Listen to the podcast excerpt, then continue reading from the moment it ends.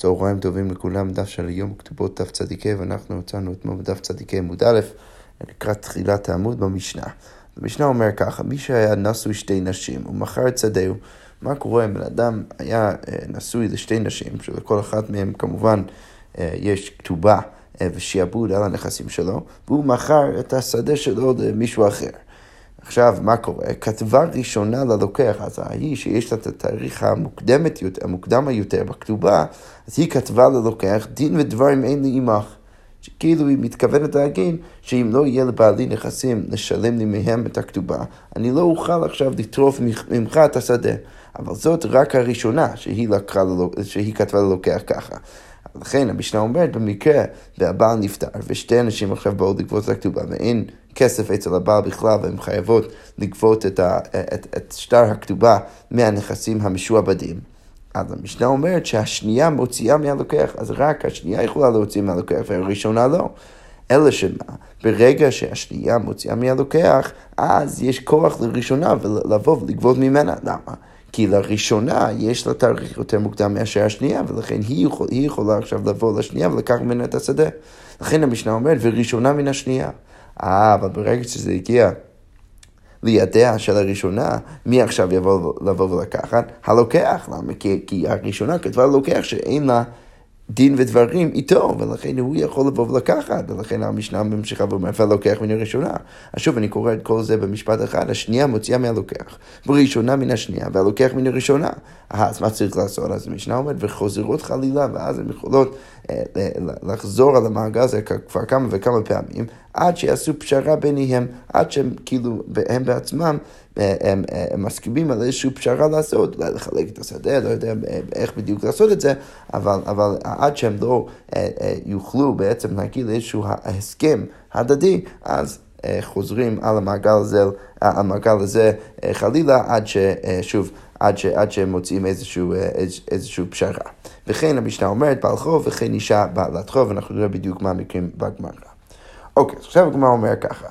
אתה בעצם מניח בתוך המשנה, שכשהראשונה כתבה ללוקח דין ודברים אין לי איתך, שזה בעצם עובד. אבל כמו אומרת, וכי כתבה לי מה הווי, האם זה באמת עובד? והתניא כתוב בברייתא, האומר לחברו, בוא נגיד יש שני שותפים, ויש להם איזשהו שדה מסוים, ואחד מהשותפים כותב לשני, דין ודברים אין לי על שדה זו, אין לי שום דין ודברים על שדה זו, ואין לי עסק בה, וידיים מסולקות ממנה. אם הוא כותב לו אחד מכל הניסוחים האלו, אז הברייתא אומרת, לא אמר כלום. אז למה אתה רוצה להגיד שכאן פתאום זה, זה הכי משמעותי בעולם, שכשהראשונה כותבת ללוקח שאין לה דין ודברים איתו, הרי אנחנו רואים בברייתא מפורש שהניסוח הזה לא עובד. אז הגמרא אומרת, אה, זה לא כזה כזה, למה, איך אני יכול לתראה? תחת במה יסקינה בשכנו מידה. מדובר על מקרה שהיא לא רק כתבה לו ככה, אלא הם עשו גם כן מייסה קניין, פעולת קניין שמעידה על כך שהיא באמת מסכימה לזה, ולכן אה, ברגע שהיא עושה את ה... את, היא כותבת את האמירה הזאת וגם כן עושה קניין, אז זה כבר עובד, ולכן, אה, ולכן אנחנו, אה, ולכן במשנה אנחנו הנחנו שזה עובד, והיינו צריכים לעשות את כל הסידור הזה עם המעגל, שה, שה, שהשנייה רק יכולה לקחת מהלוקח, והראשונה מהשנייה והלוקח מהראשונה. אבל הגמרא עדיין שואלת, רגע, וחיכנו מיד מה יהווה. רגע, אבל עדיין, אפילו אם עשו קניין, למה אנחנו מניחים שזה כזה עובד? למה, מה עוד אני יכול להגיד? הגמרא אומרת, תימה, נחת רוח עשיתי לבעלי, למה שהאישה לא תוכל להגיד? שאני לא באמת התכוונתי לזה. כשאני חתמתי על הדבר הזה שכתוב דין ודברים אין לי, בנכס, אין, אין לי איתך, גם כן לא, לא, אפילו לא התכוונתי לזה כשעשינו את, ה, את הקניין, למה עשיתי את כל זה? סתם לעשות נחת רוח לבעלי, שהוא רצה למכור שדה למישהו אחר, הלוקח הזה רצה לקנות את השדה רק, ב, רק בתנאי ש, שלא יהיה לי אפשרות עכשיו בהמשך לגבות את זה ממנו, ולכן אני הסכמתי לכל זה, ורק לעשות נחת לבעלי, ולא באמת הסכמתי. אז הגמרא אומרת, מי לא תנן, הרי אנחנו רואים שזה גם אפשרות שהאישה תגיד ככה. שהרי כתוב במשנה, במסכת גיטין, אם לקח מן האיש וחזר ולקח מן האיש, הבן אדם רוצה עכשיו לקנות שדה ממשפחה מסוימת, אז הוא בא ולוקח את זה, קונה את זה מהאיש, ואז הוא קונה את זה חזרה מהאישה. עכשיו, במקרה כזה מקחו בטל. אז למה מקרו בטל? כי הגמרא אומרת, עלמי יכול לאשתו מנחת רוח עשיתי לבעלי. אז היא תמיד יכולה להגיד, אני סתם עשיתי נחת רוח לבעלי, אבל זה לא באמת בגלל שאני רציתי אה, להסכים לזה שהוא ימכור לבן אדם הזה את השדה. ולכן, אם היא יכולה להגיד את זה בכללי, אז למה שלא נגיד את זה גם במשנה שלנו? הגמרא אומרת, אמר רבי זירא, אמר רב חיסדא, לא קשה הרבי מאיר הרבי יהודה. אה, זה לא קשה, כי אפשר להגיד שהמחלוקת שאנחנו בעצם מציעים כאן בין המשנה שלנו לבין המשנה במסכת גיטין היא בעצם מחלוקת תנאים. שמה אנחנו בעצם מציעים? אנחנו מציעים שלפי המשנה שלנו אין לאישה אפשרות להגיד נחת רוח עשיתי לבעלי, ולפי המשנה במסכת גיטין יש לה את האפשרות לעשות את זה. זה בעצם תלויה במחלוקת בין רבי מאיר ורבי יהודה. איפה אנחנו רואים מחלוקת כזאת? דתני כתוב בברייתא כתב לראשון ולא חתמה לו, לשני וחתמה לו איבדה כתובתה דברי רבי מאיר. אז הברייתא אומרת שאם אם הבעל כתב איזשהו שדה מסוים לבן אדם, לבן אדם ראשון ולא חתמה לו, והאישה לא הסכימה לזה. ואז הוא מכר שדה שני לבן אדם אחר וחתמה לו והיא הסכימה לזה. עכשיו, במקרה כזה רבי מאיר בא ואומר שהיא איבדה את כתובתה. למה היא איבדה את כתובתה? כי לשני היא הסכימה. ולראשון, למרות שהיא לא הסכימה, הראשון יכול לטעון, היי, אני השארתי עוד שדה אצל בעלך.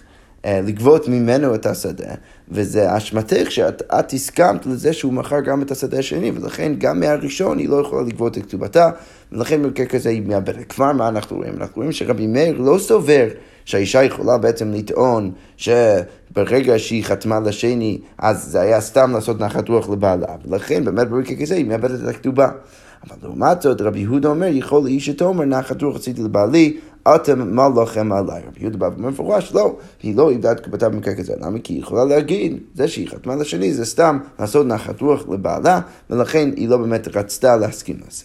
הגמרא רוצה להציע שהמשנה שלנו שלא מאפשרת אפשרות כזאת לאישה להגיד, נחת רוח עשיתי לבעלי, אז היא בעצם מסכימה עם היא שיטת רבי מאיר.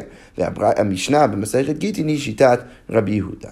הגמרא אומרת, ורבי סוטם אז הגמרא שואלת, ורבי, סוטם להכי כרבי מאיר וסוטם להתם כרבי יהודה, מה אתה רוצה להגיד? שרבי סתם לה כאן את המשנה שלנו כמו רבי מאיר, ו- ו- ושם במסכת גיטי כמו רבי יהודה, זה יוצא לא הגיוני, רבי, רבי צריך להיות עקבי במשניות, למה כאן הוא פוסק כרבי מאיר, למה שם הוא פוסק כרבי יהודה? אז הגמרא אומרת, אמר רב פאפה, אני אתרץ לך בכיוון אחר, מדובר, מדובר כאן בגירושה ודברי הכל. כאן מדובר באישה גרושה, ולכן ברגע שמדובר באישה גרושה, אז יוצא שזה שהיא כתבה לה לוקח דין ודברים אלה בנכסיך, אז מה זה אומר? זה אומר שהיא כבר לא יכולה לטעון שהיא סתם עשתה את זה לטובת בעלה לעשות נחת רוח לבעלה, למה? כי, כי הרי היא הייתה גרושה, אז ברור שהיא לא רוצה לעשות את זה לנחת רוח של בעלה, ולכן היא לא יכולה לטעון ככה. אז אפשר להגיד שבעצם אה, רבי פוסק כרבי יהודה, ולכן במשנה במסכת גיטין, שלא מדובר על אישה גרושה, באמת יש לאישה אפשרות להגיד שהיא סתם עשתה את זה לנחת רוח לבעלה. אבל אצלנו במשנה, בגלל שמדובר גרושה, אז אין טענה כזו, ולכן האמירה שלה עומדת. אוקיי, תירוץ שלישי, אז הגמרא אומרת, רב אשי אמר, כולי רבי מאיר, אפשר להגיד שהכל שיטת רבי מאיר. אז גם במשנה שלנו, שיטת רבי מאיר, שהוא בא ואומר שאישה לא יכולה להגיד אה, אה, שעשיתי נחת רוח לבעלי.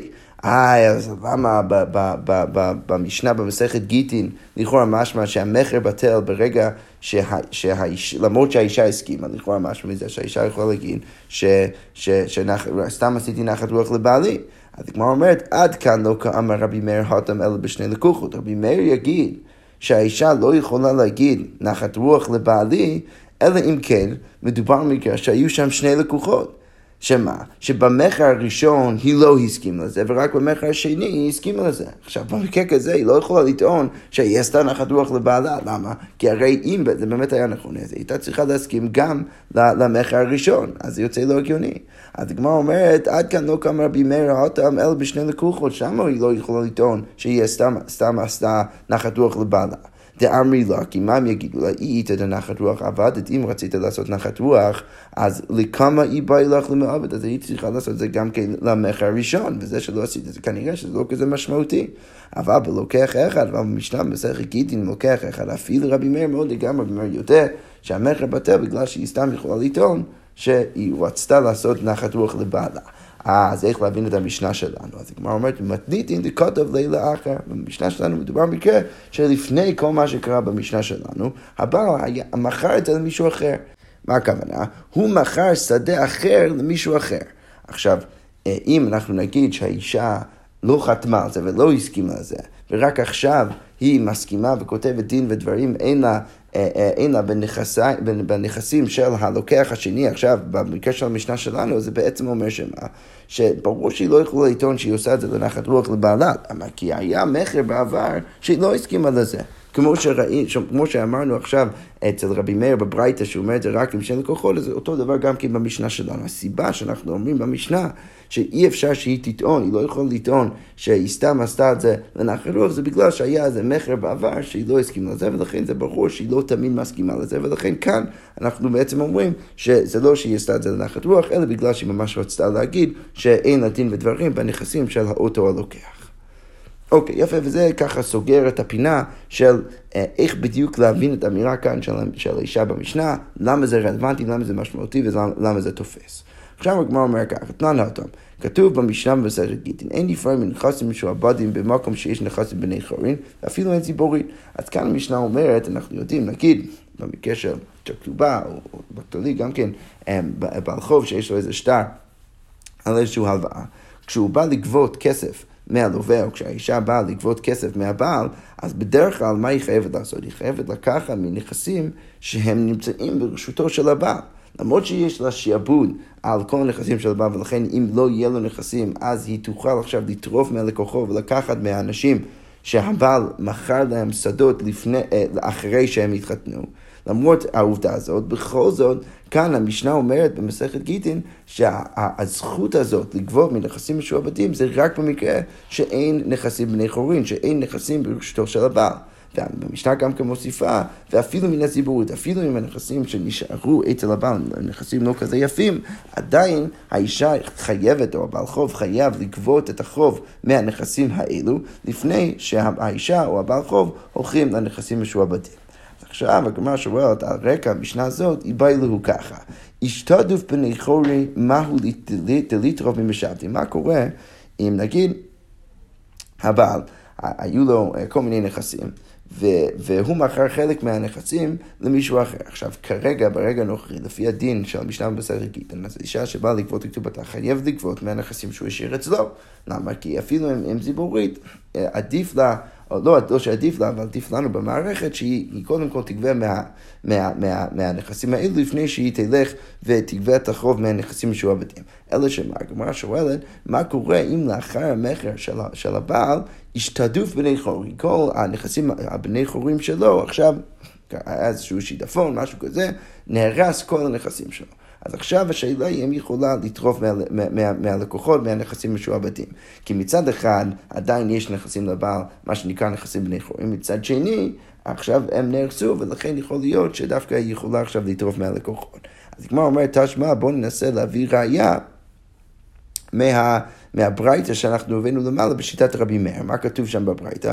כתב לראשון ולא חתמה לו אם הבעל כתב איזשהו שדה מסוים למישהו אחד והיא לא חתמה לו, ואז לשני וחתמה לו, ואז הוא, הוא, הוא מכר שדה למישהו אחר והיא כן הסכימה לזה, אבל במקרה כזה אמרנו בשם רבי מאיר שאיבדה כתובתה דברי רבי מאיר. עכשיו, מה משמע מזה? אז הגמרא אומרת, ואיסא כדאיתך השתדוף בני חורי תריף ממשעבדי, נהי דאיבדה כתובתה משני מראשון מהתגבי. אז, אז, אז אם רציתי להגיד, הגמרא אומרת, שבמקרה והשתדוף ונהרסו הבני חורין, אז יש זכות לבעל חוב או לאישה לטרוף מהלקוחות, אז היינו צריכים להגיד אפילו שיטת רבי מאיר, כאן במקרה כזה, שיש לה אפשרות עכשיו לחזור לראשון ולגבות ממנו. למה? כי נאי דאיבדק כתובתה משני, אני מבין שהיא לא יכולה לגבות מהשני. למה? כי הרי היא, היא, היא הסכימה לזה, היא הסכימה למכר שהבעל מכר שדה מסוים לשני, ולכן היא באמת איבדה את כתובתה מהשני. אבל מראשון הגמרא אומרת מי התגבי? למה מי התגבי? כי הרי זה בדיוק מקביל למקרה שלנו. הראשון קנה שדה מהבעל. אז מה זה אומר? הוא השאיר בני חורין אצל הבעל, הוא השאיר איזשהו שדה שמשם האישה יכולה לגבות את החוב שלה כשהוא, מכר את, כשהוא קנה את השדה מהבעל, ו, ואז מה שקרה אחר כך זה שהבעל מכר את השדה הזה שהראשון השאיר למישהו אחר, והאישה אמרה שהיא הסכימה לזה. עכשיו, זה כאילו, זה, זה כאילו מקביל למקרה שבו הבני חורים שה, שה, שהקונה הראשון השאיר, נשטפו ונהרסו.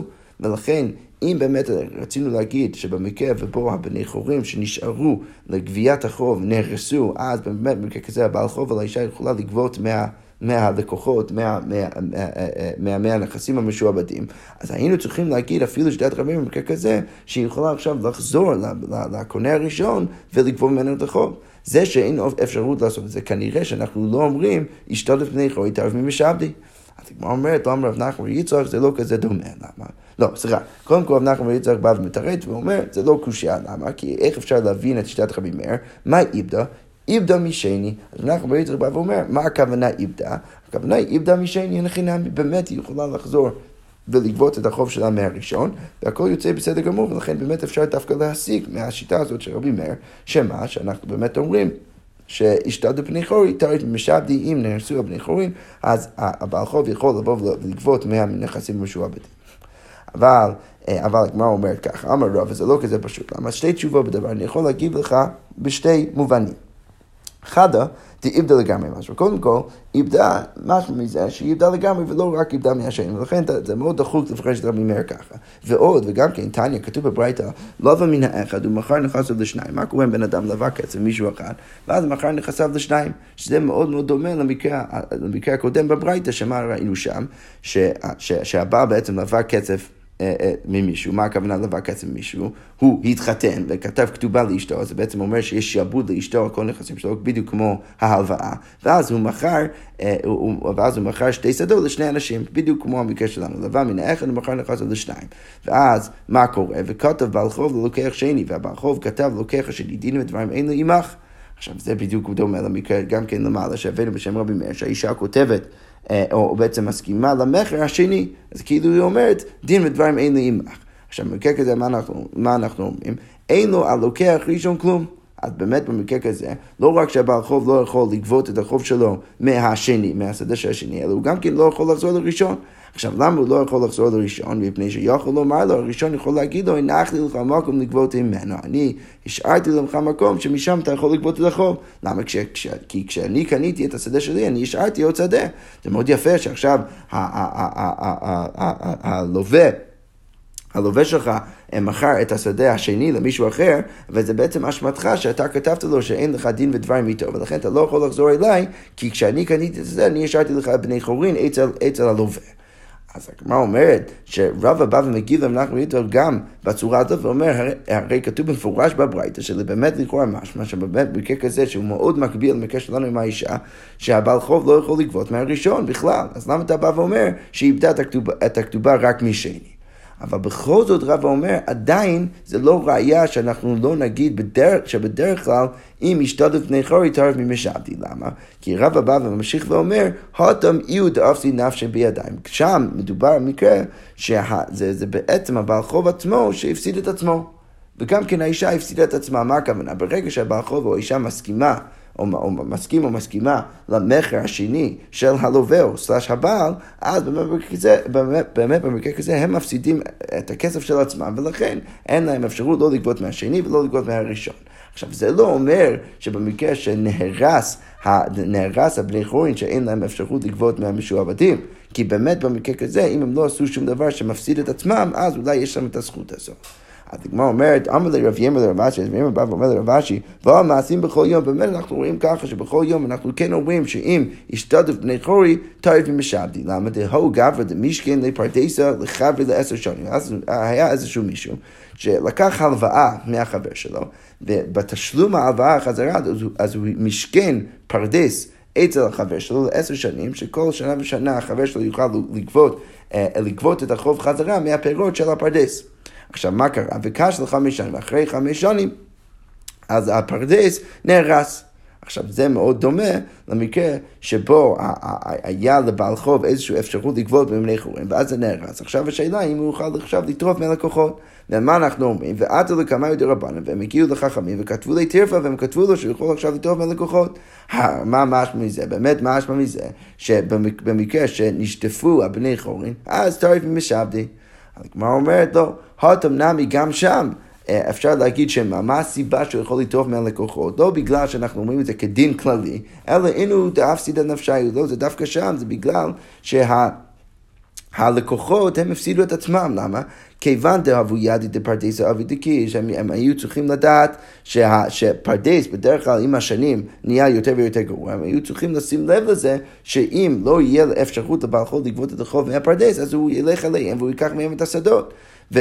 ולכן במקרה כזה לא איבדו למזבן, הם לא היו אמורים לקנות את השדות שלהם, ולכן באמת במקרה כזה זה לא שאנחנו בהכרח יכולים ללמוד משם איזה כלל על שאנחנו באמת אומרים נשטף אבני חורין, אז טריף ומשעבדי, אלא יכול להיות שבמקרה כזה אנחנו אומרים את זה דווקא בגלל שהקונים עצמם היו צריכים לשים לב לזה שאולי זה לא רעיון כזה טוב לקנות את השדה, ולכן בגלל שהם בכל זאת קנו, אז אנחנו נותנים אפשרות לבעל חוב לבוא ולגבות את החוב אה, שלו מהנכסים המשועבדים. לכן באמת הגמרא ככה מסתיימת ואומרת, לא ברור בדיוק איך ללמוד מהמקרים, האם תמיד, האם, האם אפשר ללמוד מהמקרים שהבאנו עכשיו איזה כלל על ש, שאנחנו פוסקים השתתף בני חורי טרף ממשעבדי או לא. והגמרא אומרת בכל זאת והלכת השתתף בני חורי טריף ממשעבדי, טרף ממשעבדי, שאנחנו באמת כן נותנים את האפשרות הזאת לבעל חול לבוא ולטרוף מהלקוחות אה, אה, עם השתתף הבני חורי.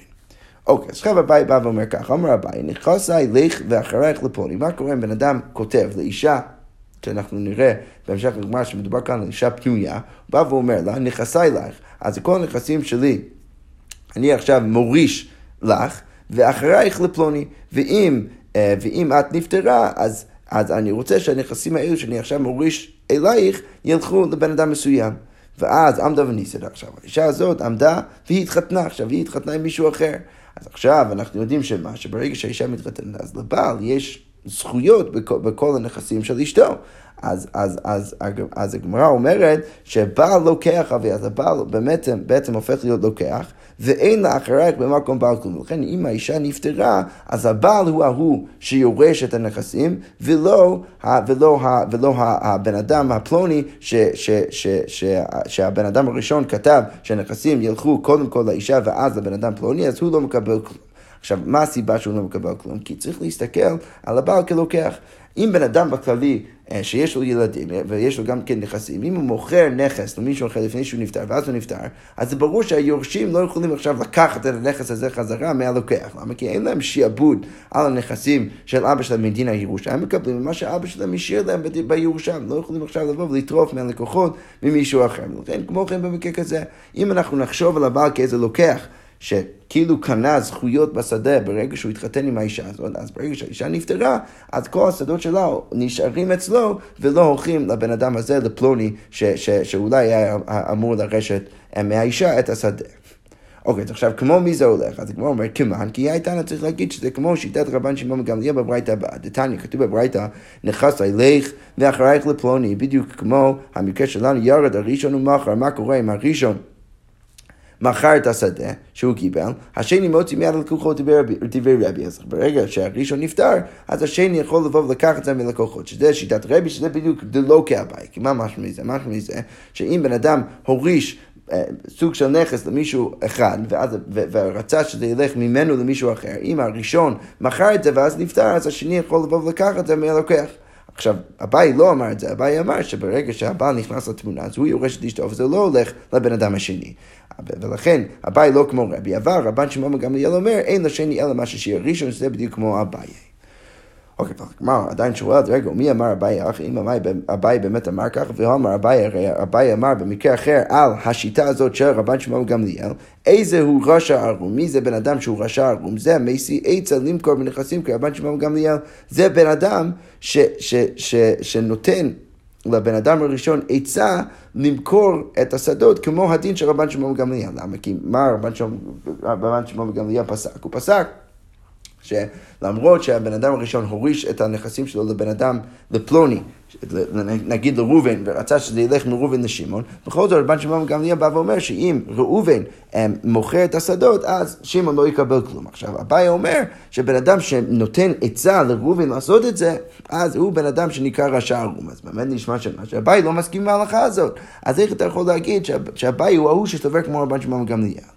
אז הגמרא אומרת, לא, זה לא, זה לא כזה קשה. זה שאביי אומר שזה לא משהו שאנחנו רוצים שאנשים יעשו לכתחילה, זה לא אומר שהוא לא מסכים עם ההלכה. הגמרא אומרת, מי כאמר תינשא? ניסית כאמר. אביי לא אמר שהאישה עכשיו... כדאי לה להתחתן לכתחילה כדי שהבעל יקבל את הנכסים וזה לא ילך לבן אדם השני שההוא הראשון רצה להוריש לו את הנכסים, הוא לא אומר לעשות את זה לכתחילה, ניסית כאמור, הוא מדבר על מקרה בדיעבד, במקרה שהיא מתחתנת בדיעבד, אז ברור שהנכסים הולך לבעלה, כך הוא פוסק בדיוק כמו רבן שמואל גמליאל, זה לא אומר שהוא אומר ומציע לעשות את זה לכתחילה, ולכן אין שום אי עקביות בשיטת הבית, הוא ברור שהוא אומר שלכתחילה אולי זה לא הדבר הכי טוב, אבל אם זה קורה אז ברור שהוא פוסק כמו רבן שמואל גמליאל. אוקיי, ואומר אביי, עכשיו מקרה מאוד דומה, ששוב, עוד שנייה בגמרא אנחנו נגלה שהמקרה הזה מדובר כבר על אישה שנשואה ולא פנויה, אז אביי בא ואומר, ואומר אביי, נכנס אליך ואחרייך לפוני, בן אדם אה, מוריש את הנכסים שלו לאישה, ושוב כאן, כפי שנראה עוד שנייה מדובר על אישה נשואה, הוא מוריש לאישה נשואה את הנכסים שלו, ואז הוא רוצה שאחרי שהאישה הזאת תמות, תמות אז הנכסים ילכו לא לבעלה אלא לפלוני. עכשיו, מה קורה בהמשך המקרה? מכרה ומת, אז היא מכרה את הנכסים למישהו אחר ואז נפטרה. עכשיו, במקרה כזה באנו למשהו שמאוד דומה למשנה. למה?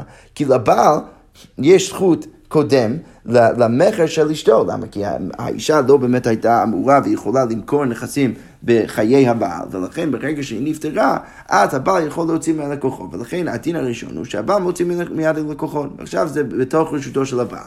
אבל ברגע שזה ברשותו של הבעל, אז מה אנחנו נגיד? ואחרייך מיד הבעל. הבן אדם השני, ש, שהפלוני הזה, ש, שהוא הראשון רצה להוריש לו אחרי האישה את הנכסים, אז הוא יכול לקחת מהבעל. למה? כי כפי שאנחנו נראה בהמשך הגמרא, ברגע שהאישה הזאת הייתה כבר נשואה, כשהוא הגיע והוריש לה את הנכסים, אז ברור שהוא רצה שזה ילך קודם כל לפלוני ולא לבעל. ולכן הוא יכול לקחת מהבעל. אבל ברגע שזה בידיים שלו, אז הלוקח יכול לבוא ולקחת ממנו. למה? כי הוא סתם יורש. ולכן ברור שיש זכות קודמת ללוקח מאשר ליורש, ולכן הלוקח יכול לטרוב את זה מיד לאחרייך. ואז מה קורה? ואז הבעל יכול לקחת את זה ממנו שוב, ואז האחרייך יכול לקחת את זה מהבעל, והלוקח שוב מאחרייך, ושוב אנחנו חוזרים במעגל הזה. אז הגמרא אומרת, ובאמת במקרה כזה מה צריך לעשות לפי הבעיה? מוקמינה לכולו ביד הלוקח, ואז בסוף צריך להביא את זה ללוקח ולהשאיר את זה אצלו. אז קודם כל הגמרא אומרת, רגע, אבל אני מכיר את המקרה מאוד מקביל במשנה שלנו, וזאת לא הייתה הפתרון. אז הגמרא אומרת, רגע, מה ישנה מיד אתנן? למה זה שונה מהמשנה שלנו? מה כתוב במשנה? וכל זאת חלילה עד שיעשו פשרה ביניהם. למה כאן פתאום אתה אומר שזה הולך ללוקח? שם במשנה אתה אומר שהם צריכים לעשות פשרה. אז הגמרא אומרת, הותם איתו פסיידה לכולו. שם מדובר במקרה שיש לכל אחד ואחד פסיידה. יש את האישה שיש לה פסיידה, יש את הלוקח. יש, אה, אה, אה, וכל הדמויות האלו יש להם, יש להם הפסד, ולכן באמת במקרה כזה, אז כדאי לנו להגיד שזה בעצם הולך שהם צריכים לעשות איזושהי פשרה. למה? כי, שוב, סליחה, יש את שתי אנשים ויש את, ה, את הלוקח, ולכן באמת בגלל שיש לכל אחד איזשהו הפסד מסוים, אז צריך לעשות פשרה. אבל הכא, מי היחיד שיש לו הפסד? הרי הבעל הוא סוג של יורש. וגם כן, האחרייך הוא גם כן סוג של יורש, ולכן אין להם שום הפסד. אתה בן, אדם שלא מקבל ירושה זה לא הפסד, זה רק אי קבלת משהו, אבל זה לא בעצם משהו שהיה אצלו שהוא עכשיו מפסיד. אז מי היחיד שבעצם מפסיד? אז ההוא שמפסיד זה הלוקח, ולכן הגמרא אומרת, אנחנו לוקח הוא דאית לפסידה, ולכן הוא מקבל הכל. אוקיי, בכל זאת, הגמרא אומרת, אז רב אמר לשמעתי כמה דרב אשי. אז רב מולך, הוא אומר את הממרה הזאת אה, של אביי לפני רב אשי. והגמרא אומרת, מי אמר אביי אחי, האם אביי באמת אמר כך? הרי מה ראינו בתחילת הדף? והוא אמר אביי, נכסייך לך ואחרייך לפוני עמדה וניסית בעל לוקח ואין לאחרייך במקום בעל כלום. אז למה למעלה אביי אמר שאין שום רשות לבעל בנכסים, וסליחה, הפוך, ואין אין, אין שום רשות לאחרייך במקום הבעל כלום, ופתאום כאן בא ואומר שלאחרייך, לפלוני הזה, יש לו עדיפות מאשר אצל הבעל. אז כמו אומרת, לכאורה אביי לא עקבי.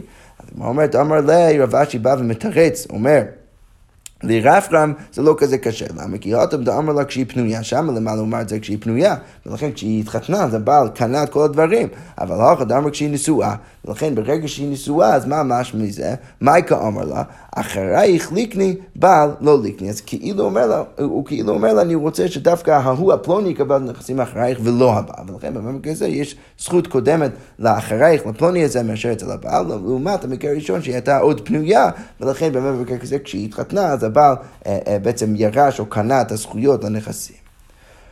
אוקיי, אמרנו גם כן במשנה, בסוף המשנה ככה אמרנו שהמקרה הזה עם הבן אדם שהיה נשוי שתי נשים עם המכר, זה בדיוק כמו המקרה של בעל חוב, אה, המשנה אמרה וכן בעל חוב וכן אישה בעלת חוב. אז עכשיו, הגמרא רק תסביר לנו מה הם שני המקרים.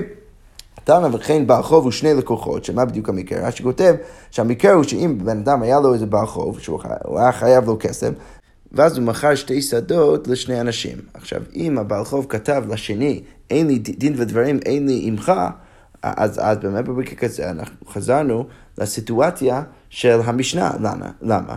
כי באמת במקרה כזה רש"י כותב שאם הוא כותב, בעל חוב כותב לוקח שאין דין ודברים אין לי עמך, אז בעל חוב נוטל מיד הראשון. אז הראשון אה, שקנה את השדה מה, מהלווה, אז הבעל חוב יכול לגבות ממנו.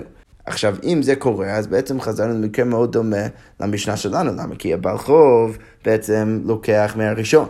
והראשון אז לוקח מהשני, ואז ברגע שהראשון לקח מהשני, אז הבעל חוב יכול לבוא ולקחת גם כן מהראשון, ואז השני יכול לקחת מהבעל חוב. ולכן אם השני בא ולוקח מהבעל חוב, אז הראשון יכול לקחת ממנו וכולי וכולי וכן הלאה, עד שיעשו פשרה. זה מקרה ראשון, וכן הברייתא גם כן אומרת, וכן אישה בעלת חוב ושני לקוחות. אם הבן אדם היה חייב לאשתו בכתובת, בכתובתה אמ, אה, אה, סכום מסוים של כסף, ואז הוא מכר לשני אנשים, והיא כתבה לשני, דין ודברים אין לי בנכסיך, אז, אז באמת גם כן במקרה כזה חזרנו למשהו מאוד דומה למשנה, ששוב האישה תוכל לגבות מהראשון, והראשון תגבה מהשני, ואז זה מגיע לידיים של הראשון, ואז האישה, אולי אם יש לה עוד כסף שהיא צריכה לגבות מהראשון, היא יכולה לגבות שוב מהראשון, מה שהוא לקח מהשני, והשני יכול לגבות מהאישה, כי היא, היא כתבה לו שאין לה דין ודברים בנכסיו, אז הוא לוקח ממנה, ואז הראשון לוקח ממנה, ואז היא לוקחת מהראשון, ושוב אה, חוזרים חלילה עד שבאמת יעשו פשרה, בדיוק כמו המשנה שלנו. בזה